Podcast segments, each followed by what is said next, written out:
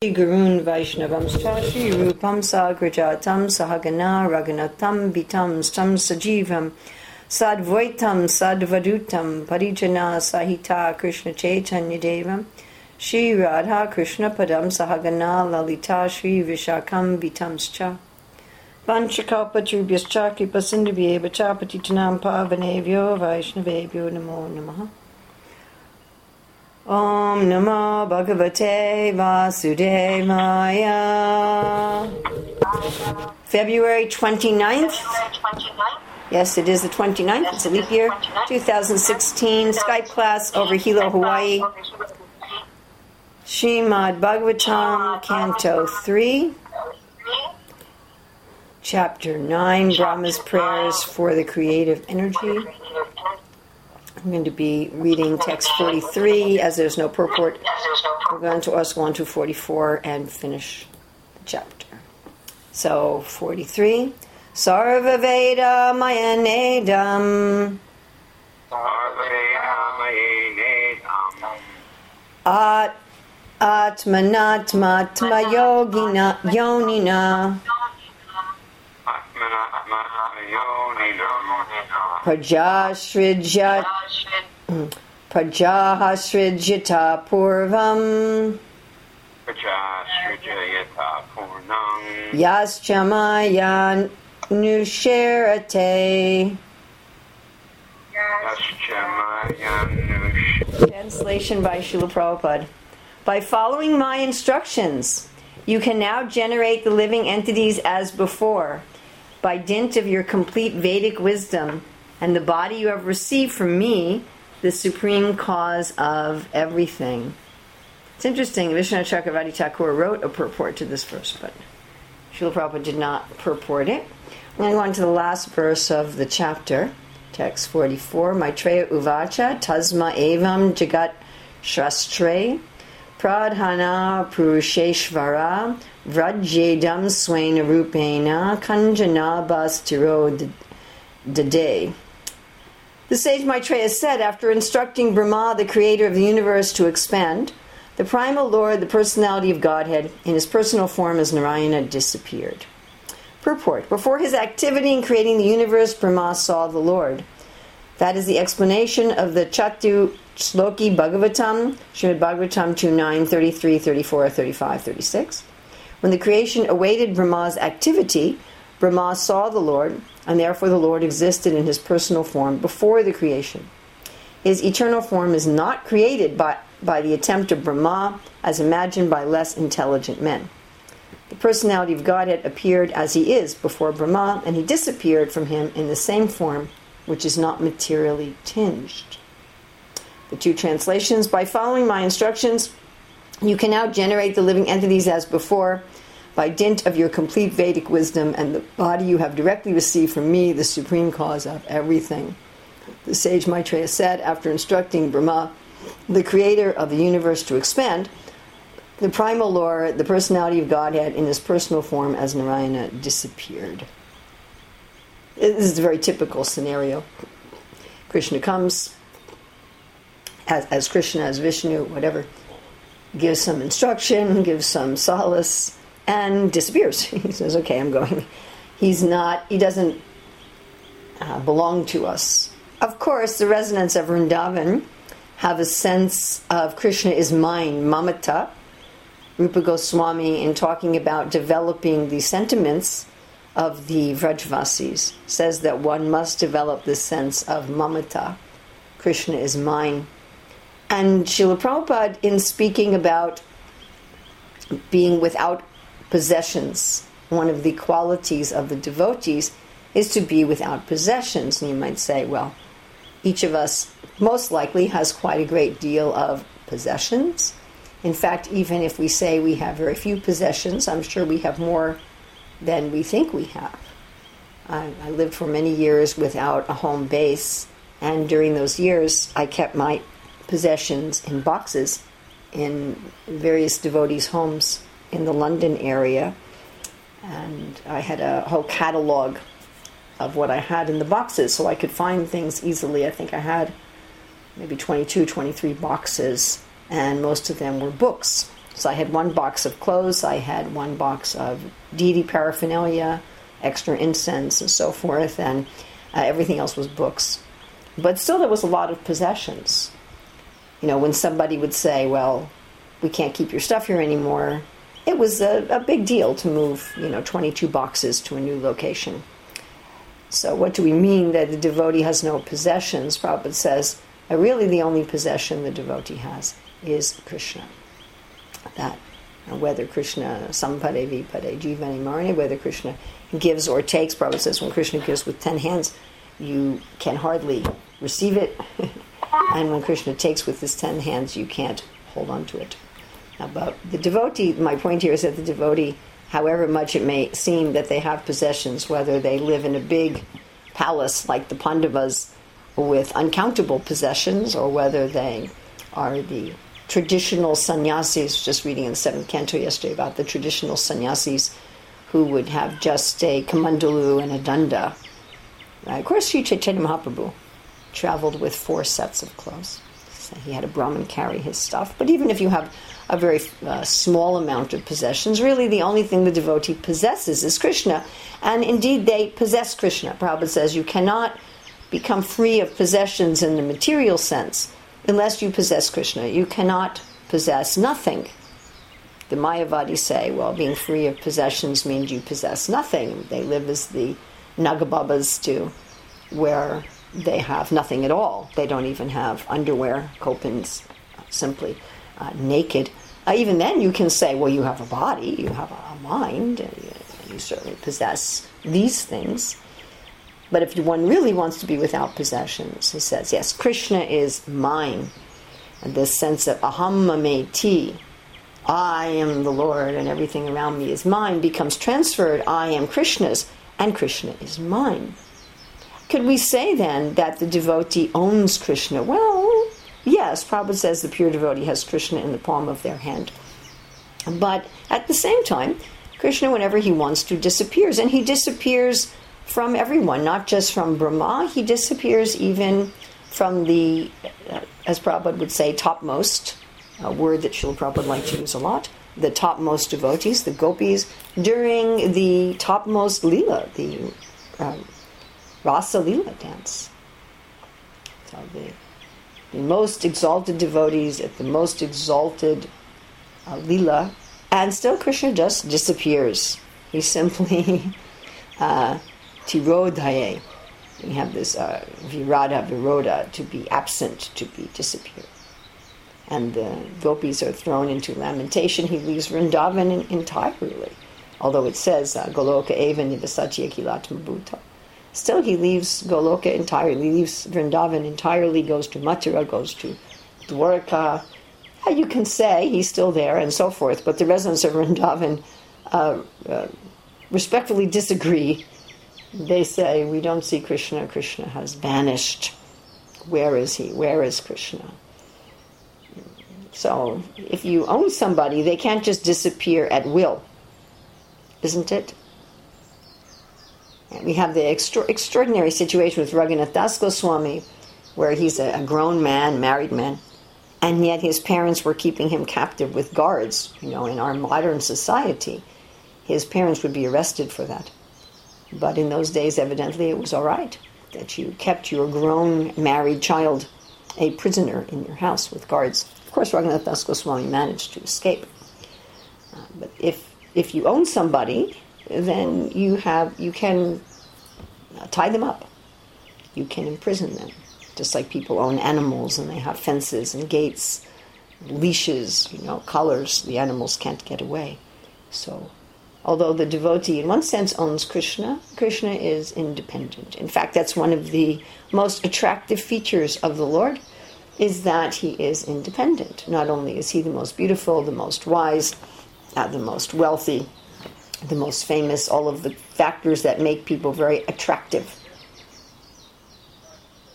You know, people are very attracted to uh, sports stars and business, successful business people and actors and uh, so many things, scientists, people who have these qualities. But the most attractive, frankly, of all of the qualities is renunciation. There's nothing more attractive than renunciation, and without renunciation, the other qualities are not attractive. If somebody is very beautiful, very intelligent, very rich, but also very attached, so that is not so attractive if they're very uh, narcissistic. So Krishna is very uh, detached. and he can disappear at any time. Although he has so much love for Brahma, and although in one sense you can say Brahma has him uh, within his, his grasp, that he owns him. But as I say, this is what makes Krishna very attractive. And in fact, among the gopis who uh, one can say they own Krishna, mamata, Krishna is mine. The, they like this. The parakiya ras, by definition, means that Krishna belong, you know, somebody belongs to somebody else. Well, there's a sense of the married gopis, we belong to somebody else. In all the residents of Vrindavan, they're thinking maybe Krishna really is the son of Vasudeva and Devaki. Maybe he belongs to somebody else. Maybe he's going to leave. And of course, in Mathura Dwarka, they're also thinking like that. Krishna is more attached to, to uh, Nanda Maharaj and Mother Yasoda. He wakes up in the middle of the night in the queen's palaces saying the names of the gopis. And so all of Krishna's devotees, wherever they are, they always have this sense that Krishna belongs to someone else, or I belong to someone else, or we both belong to someone else. And at any moment, Krishna can leave. At any moment, Krishna can disappear. And in, fact, he does. He's always going and coming. He's with his parents in the morning. He goes to the forest in the middle of the day. He's with the cowherd boys. Then he goes to be with the gopis. He's with the gopis. Then he goes back to be with his parents. He's in Vrindavan. He goes to Mathura. He's in Mathura. He goes to Dwarka. So Krishna disappears. So, in that sense, uh, although Krishna is ours, Krishna is independent. And not only can we not really own Krishna, although in a sense we can own Krishna as our only possession, but nor can we create Krishna. So Prabhupada makes that point that uh, his, his, eternal form is not created by the attempt of Brahma. And philosophers like to say that the conception of God, particularly of a personal God, is simply anthropomorphism. It, it's a childish thing, they like to say. You know, we look around the space that we're in, we see so many things. I assume most of us are in a building, maybe some of you in a car. You're in some, you see some objects made by humans the walls, the floors, right, the roads. Maybe there's pictures on your wall that were painted by humans. You're wearing clothes that were created by humans. So the these atheistic philosophers say that, well, we just extrapolate and we say, somebody made my clothes, you know, my, my clothes here, they have some flowers in the designs. So we say, well, someone made the flower designs, somebody must have made the flower. And just like a person made the flower design, so somebody, some person must have made the real flower. But this is just our imagination, they say. That we're just we're just creating this out of our own limited experience. So, is that a fact? That God is simply our creation? This is the main teaching of the modern secular society, which says, see the world without God. Explain everything without reference to God. Don't talk about God. If you're going to talk about social solutions, don't reference God. If you're going to talk about political solutions, don't reference God. If you're going to talk about history, don't reference God. If you're going to talk about your history, don't reference God. Hmm. Because he's, he's separate, he's out of the picture. He's just some creation of primitive beings. You can simply give a scientific explanation of everything. So, they say that man has a need to create a God. In fact, there's been tests showing, different studies showing, that there's a part of the brain that tends to be religious. Uh, how much faith one can put in such, such tests is another thing. But it seems that human beings have a need to explain things in terms, in terms of the supernatural. And our evidence here that Srila Prabhupada's giving is that God must be there before the creation, therefore, he cannot be our creation. The conclusion of which would be that what we're seeking to understand by our natural proclivity is something that's beyond our material experience. So, man does have a need to explain things in terms of God, and such is one of the main differentiations between humans and animals. For years, they used to say the main difference was that only humans use tools and then biologists found out that there were animals that use tools. Otters use a rock to open up a shell and eat their food, and chimpanzees use sticks to capture termites and eat them, and so forth. And there's all sorts of tools, simple tools, obviously, that the animals use. And then they said, well, it's language. Only human beings have language. And now it's found that many animals can develop language up to the level of a three to five year old human child. In fact, not only the great apes, like chimpanzees and gorillas, have been taught to speak with sign language, they don't have the vocal apparatus to make sounds, to make words the way that we humans do, but they've been able to communicate ideas with sign language. And interestingly enough, not only among the primates, not even only among the mammals, but among the birds. So there are uh, birds who are able to mimic human speech uh, practically perfectly, like parrots. And there's been at least two parrots that have been studied that can engage in regular conversation. Again, at the level of like a two or three year old human child. They can put together sentences and, and they can express their own ideas. They're not simply mimicking they're able to they say things like you know we're i'm done talking now I, I, want to stop the session and go have something to eat and they're not trained to say those particular sentences they put the words together and are engaging in something that's genuine communication certainly animals and human beings also have very developed social systems in fact we could say that some animals have more developed social system the ants and the bees than human beings they have a lot of the, many of them are more clever and abled than human beings in their physical ability, their abilities to fly, to swim, to see, to smell, to build, uh, often far surpass that of the human beings. But the animals, as far as we can tell, there is no sense of religion, Srila Prabhupada would often say, among the animals. You don't find a religious system. You don't find some process of worship. You don't even find an animal asking, Who am I?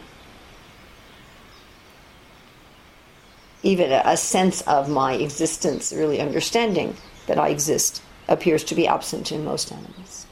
So human beings have a sense of why. Why? Why do I exist? Why am I here?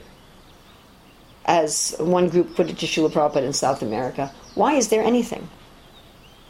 Why does anything exist at all? Why is there a world?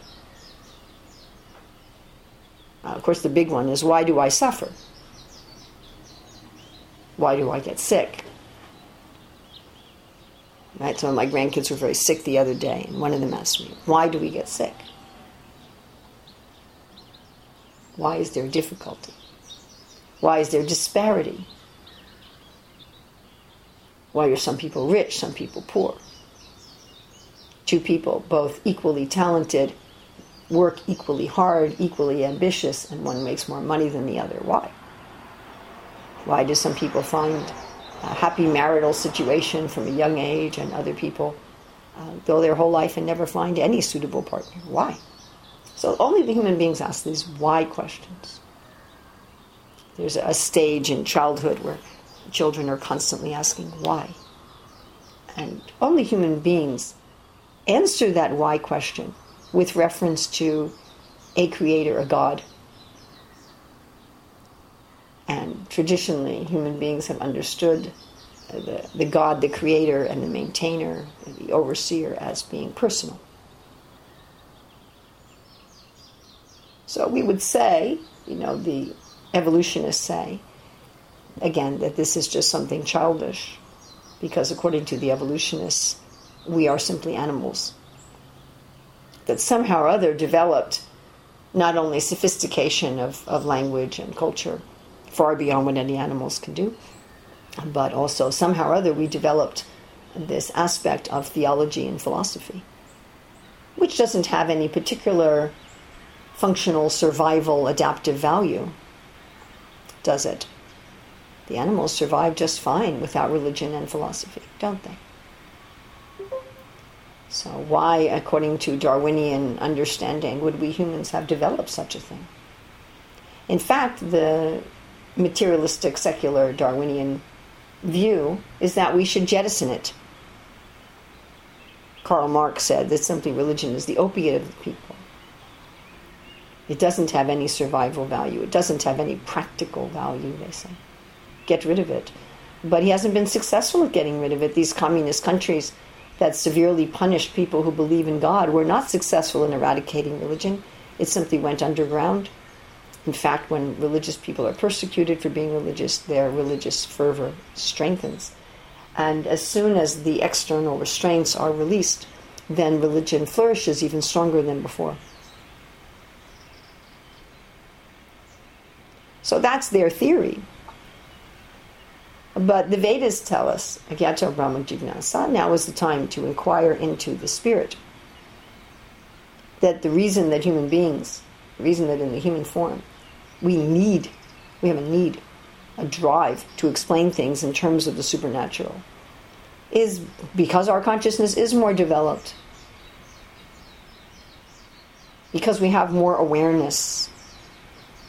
The primary difference between us and the animals is we are more aware. We are not as covered by the modes of material nature.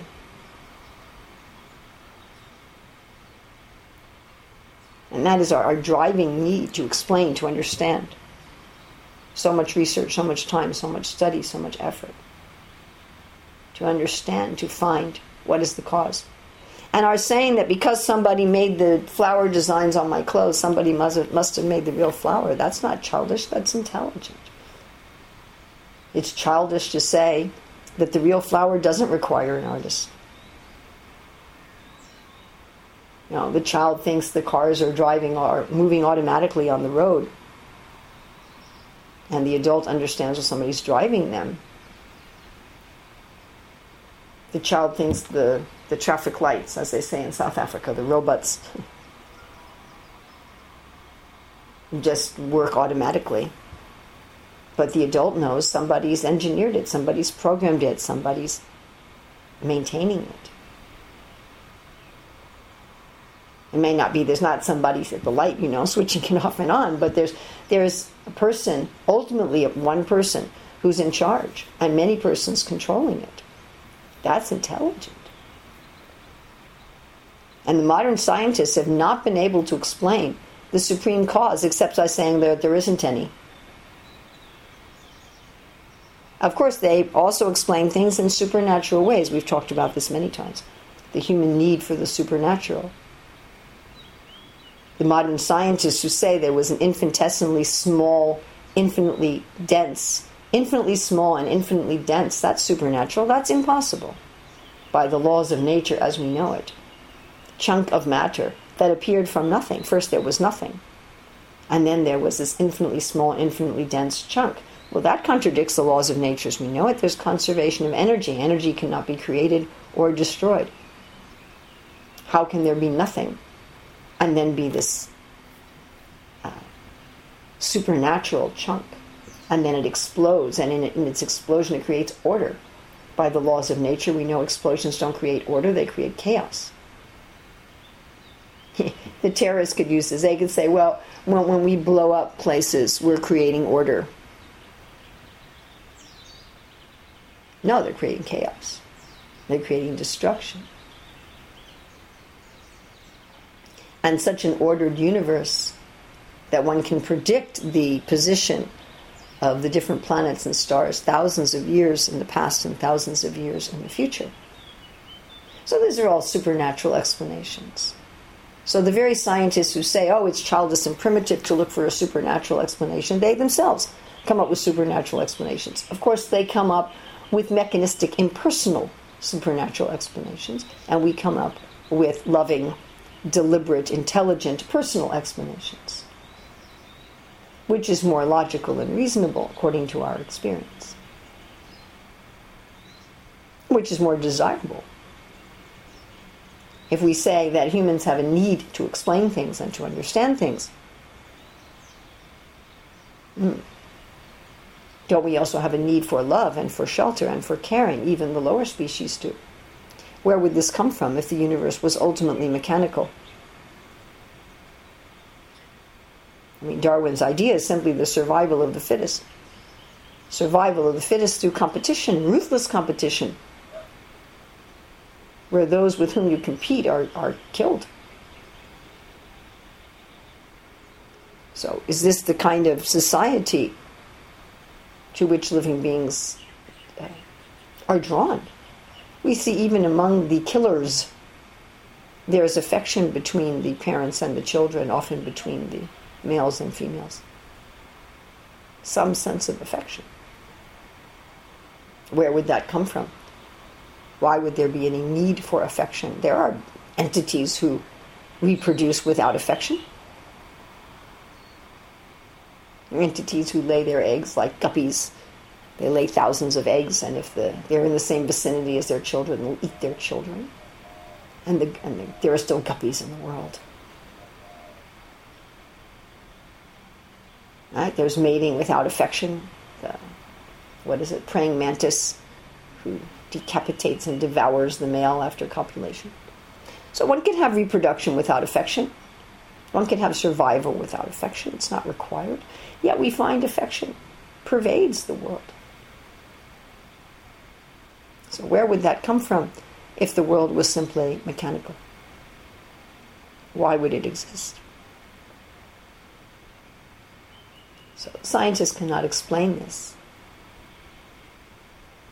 And therefore, we can say this need, this need to have a concept of God, it's not simply something that humans create It, it's something that's a, a universal inner drive of a living being and has ample evidence in the world to support it. And practically speaking, no evidence to counter it. The only evidence to counter the existence of a personal creator is the fact of suffering in the world. That we could say if there's a personal creator, there wouldn't be suffering. Uh, but that even, even that is not very intelligent mothers and fathers, human mothers and fathers, are persons who create their children. And yet the parents cause the children things that the children perceive as suffering. You, know, you have to eat your broccoli and then you can have your gulabjaman. And the children think that's suffering. Or uh, you can't take the toy away from your baby brother, you have to give it back. And the older brother is screaming. Uh, you have to get in the car now we're going to the store. I don't want to go. and they're screaming. So, even in our experience, personal loving creators have situations where those they create and care for may experience suffering. So, also logically, not only is there an innate drive to understand God, but also logically, the Creator must be before the creation. Therefore, the Creator cannot be a creation of the creation. God cannot be simply our invention if He's the first cause. Anadir Adi Govinda, Sarva Karana Karna. The very definition of God is the greatest who has no equal or greater. The cause who has no cause the first. So, how can a first be the creation of the second? The painting doesn't create the artist, the building doesn't create the architect, the children don't create the parents. I mean, it is a fact that if you don't know your parents, you may imagine them to be in various ways. Children who grow up not knowing their real parents, they create some fantasy story about them, which is probably untrue. But they don't create their parents.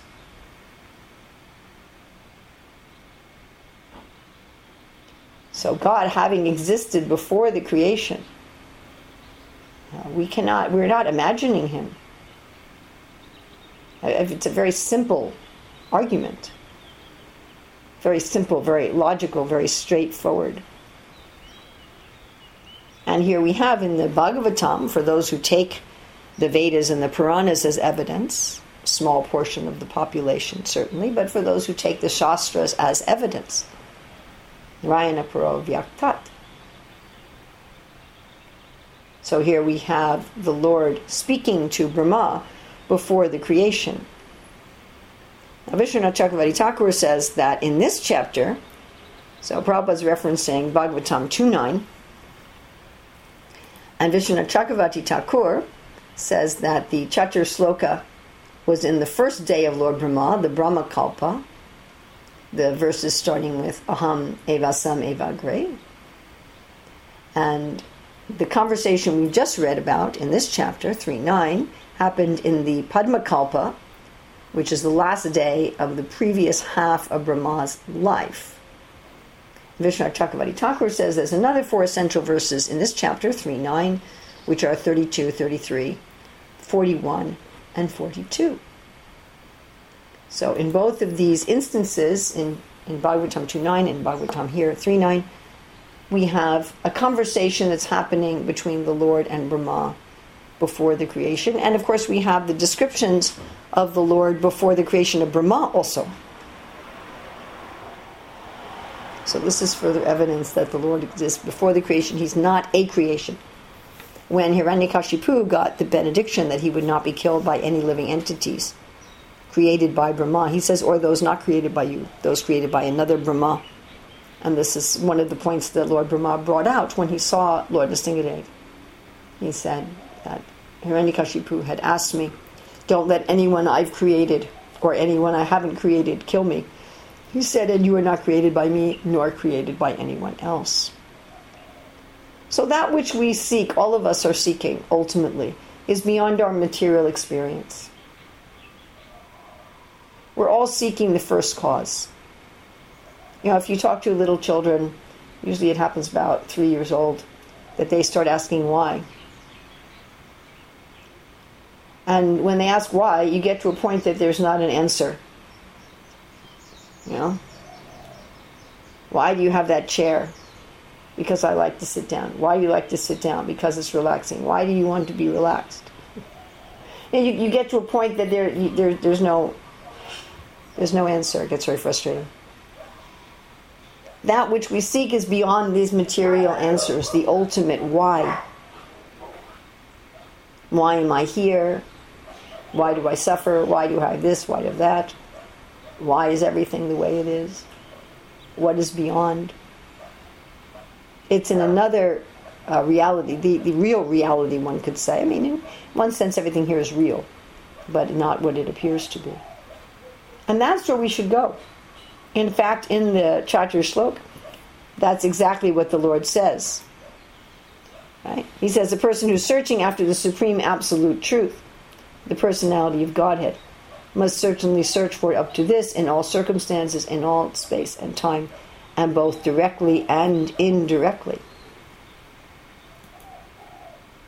This should be, eh, whatever we're doing, we should be searching for God. I mean, superficially, we may have to ask, hey, have you seen my phone? Where did I put it? You may have to ask, you know, I have this disease, what do I do to get cured? We may have to ask, you know, I've damaged my relationship with this person, how do I fix it? How do I get a good job? And so forth, all these sort of questions. We may have to ask those sort of questions, but overall, the purpose of our asking those questions should always be to find the Lord, and ultimately, our question should be to find the Lord. That should be the purpose of our life. To possess the unpossessable he who can disappear and will disappear at will over and over again. To possess him. That should be our aspiration. Then we understand everything. not in a static way because Krishna is always expanding, not, okay, now I understand everything, now let me go on, do something more. But then everything becomes revealed to us as the sun, the sun is now rising here, lights up everything. You know, when I started the class, the sky here was dark. Couldn't see any colors. Now the sun is out. We seek that which is beyond. That should be the goal of our life. And anyone who isn't doing that in life, we have to say, say Pasu Duracha. They're, they're really not different from an animal. Animals have their societies, their families, their tools, their language, their affection, their homes, their enemies, their leaders. Trying to elect a president now. Animals have leaders. Among the wolves, they have their alpha male and alpha female. Some of the animals have leaders. And there's contests. and the, the young male challenges the older male, challenges the incumbent. Well, that's all of that is there. There's wars, and fighting over territory, so many things. Among the chimps, there's wars between tribes. So if we don't inquire into the essence, if we take that inner human drive, who am I? Why am I here? Who is God? Where is God? And we suppress it. Or we decide it cannot be answered. Or we subscribe to the modern ideas that the supernatural is mechanistic and cold and impersonal. Shama Evehi Kevalam, then there's no point to our lives. From a material perspective, without God consciousness, without finding the cause of causes, there, there's no point at all to our life. What can we do? What can we do? Our, our so called positive, negative impact on the world, even if we have a great positive or negative impact on the world, even if we become one of the handful of people who really make a difference in the world, that difference is lost. You can do a, a huge cleaning of your house, but you know what? It'll get dirty again. And you can make your house into a rubbish heap. And your house is going to be destroyed, whether it's clean or it's a rubbish heap. Whether we pollute the planet, whether we clean the planet, whether we have great wars, whether we create peace on the material level. It doesn't matter anyway. Bhutva bhutva praliyate. The Lord will come and like a little child who builds something out of blocks and then knocks it over. Our good things, our bad things, all finished with no meaning.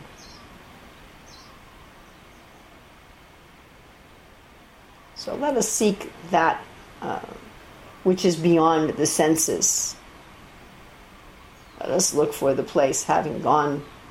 Uh, we do not return to this world of illusion.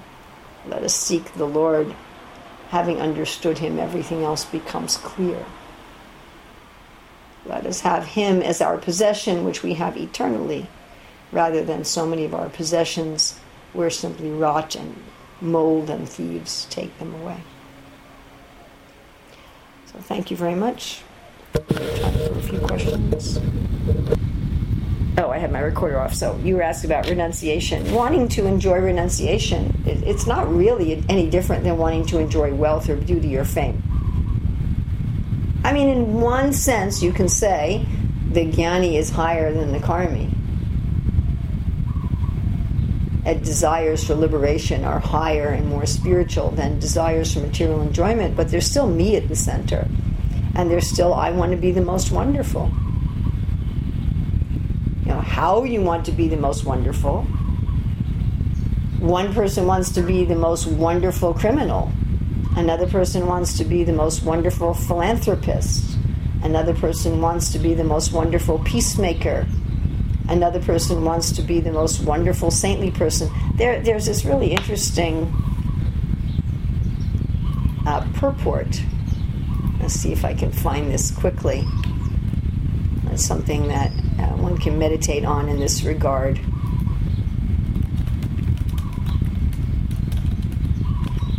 So this is in Prabhupada's purport to 1322 of the Bhagavad Gita, where Krishna says, Purusha prakritisto hi bhunkte prakriti jan gunam karnam gunasangasya sarasad yoni janmashu. The living entity in material nature thus follows the ways of life, enjoying the three modes of material nature. This is due to his association with that material nature. Thus, he meets with good and evil amongst various species. Srila Prabhupada says here in the purport, due to his desire to lord it over material nature, he is put into such undesirable circumstances. Under the influence of material nature, the entity is born sometimes as a demigod, sometimes as a man, sometimes as a beast, as a bird, as a worm, as an aquatic, as a saintly man, as a bug. This is going on. And in all cases, the living entity thinks himself to be the master of his circumstances, yet he is under the influence of material nature. And you're thinking, well, why is Prabhupada putting saintly man into that list? That, that's can be for many, for most people who become religious people, saintly people, another way of trying to exploit material nature. Another way of trying to, Lord, I'm going to be the most renounced. I'm going to be the most pious. I'm going to be the most religious. Even if they're detached from the honor from others for being the most religious, that can be their mood. I, you know, I want to be the most. I want to be. I am saintly. It's also an empati. I am renounced. Now, in bhakti, Gyan and Vairagya are not Gyan, Vairagya, and Varnashram. Sri Rupa Goswami explains this in the Bhakti Rasamrita Sindhu. That Gyan, Vairagya, and Varnashram are not prerequisites for bhakti. You do not have to have Gyan, Vairagya, and be expert in Varnashram and then do bhakti. Thinking like that is either Gyan Mishra Bhakti or Karma Mishra Bhakti. If you think first I have to become expert in Varnashram, then I can do bhakti, that's Karma Mishra Bhakti. If you think first I have to be expert in knowledge and detachment and then I can do bhakti, that's Gyan Mishra Bhakti. And in fact, Rupa Goswami says that those who are qualified for bhakti are neither too attached nor too detached. Because if you're too detached, you can't engage in yukta vairagya. You can't see everything in relationship with Krishna. One who sees everything in relationship with the Lord never hates anything nor any being. You can't do that. However, Gyan, Vairagya, and piety automatically accrue to one who's in bhakti. Someone who's in bhakti is automatically a pious person. People who are advanced in bhakti Naturally, they don't lie, they don't cheat, they don't steal. People who are advanced in bhakti naturally have knowledge. People who are advanced in, in bhakti naturally have renunciation. Not as a material opulence. Uh, such is explained very nicely, I believe. Think if it's the story of Dhruva Maharaj or Prithu Maharaj where it's explained that the opulence given by Krishna is not material due to karma, it's not entangling. So, when the devotee gets knowledge and renunciation, that's not like the Gyani. When the devotee is pious, it's not like the Karmi. Because the devotee is not attached to that piety. The devotee attached to Krishna. If the devotees were attached to piety, the young gopis wouldn't run away from their houses in the middle of the night to the forest. if the devotees were attached again, then they wouldn't forget that Krishna is God to serve him. And even renunciation. I gave this example before that in Jiva Goswami's Madhava Mahotsava, Shrimati Radharani says, All right, everybody's liberated. Anyone who's bound is liberated, and her friends become very upset. They said, We don't want to renounce you. We don't want to be independent of you. Krishna may renounce us, but we're never going to renounce him. Sometimes they, they talk like that, you know, well, let's talk about something other than Krishna. He can stop talking about us, but we can't stop, stop talking about him.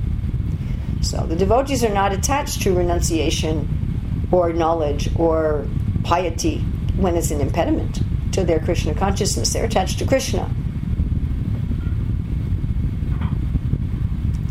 All right, what if the chunk is pradhan, but pradhan doesn't come from nothing?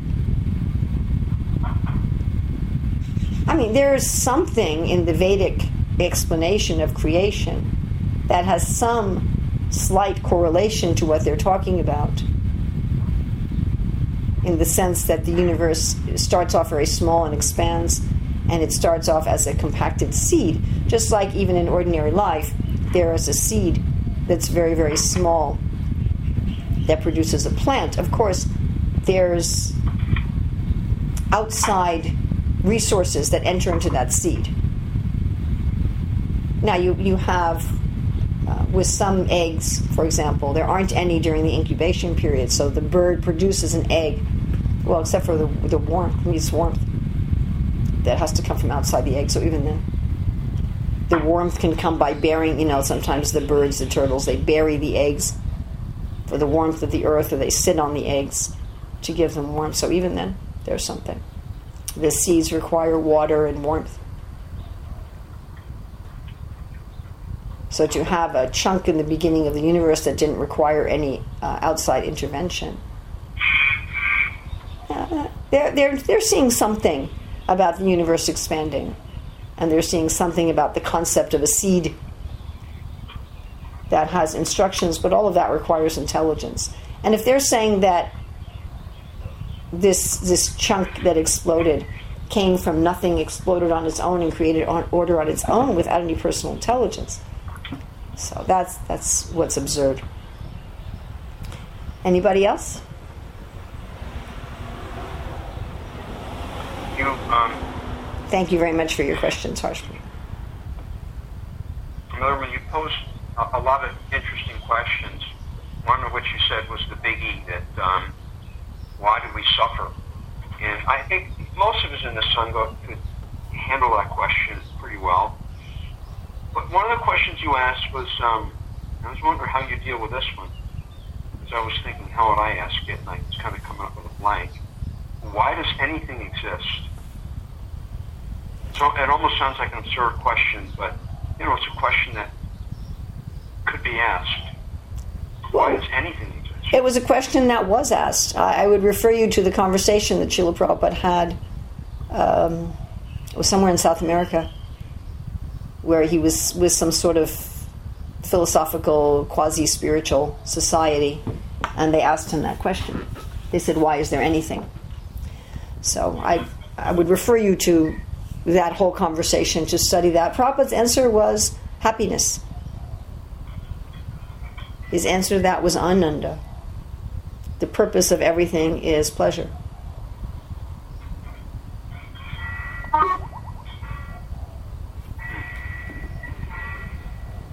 But again, if you want more of an explanation, I, I would suggest you read Prabhupada's detailed explanation that he gave to that question. Caracas, Venezuela was that conversation.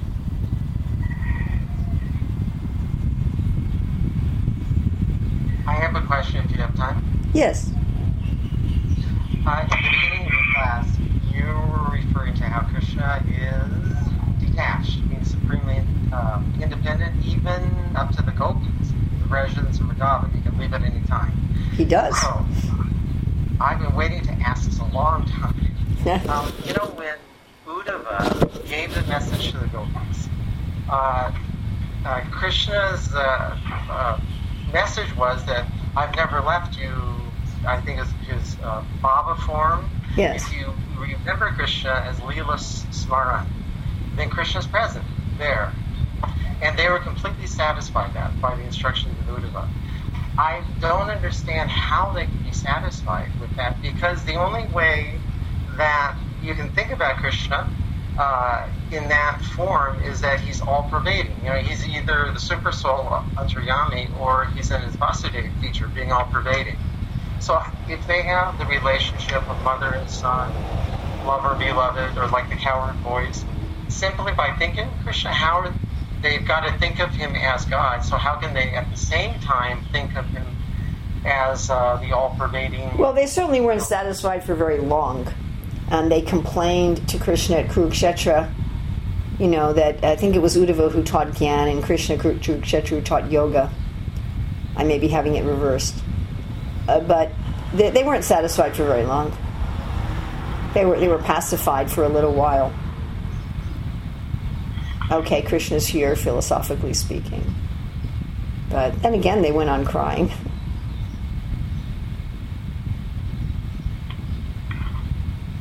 I mean, it's like in the Ras Lila when, when the gopis first came and Krishna said, just go home and meditate on me. It's not physical proximity. And the, the Yajnik Brahmana, Brahmanis, they took that, but the gopis didn't. Oh, okay. All right, because I yeah, I was thinking, uh, uh, how in the world does that work? But of course, in our material condition, you have to understand these things. I just Yeah, I mean, they were they were satisfied briefly. You know, there was there was some. Okay. It wasn't it wasn't that after Uddhava spoke to them, then they were just like, okay, fine.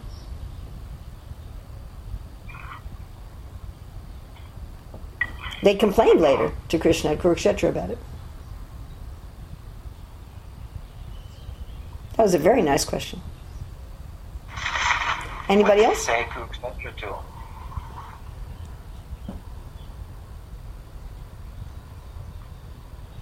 Okay, thank you. Srila Prabhupada ki jai.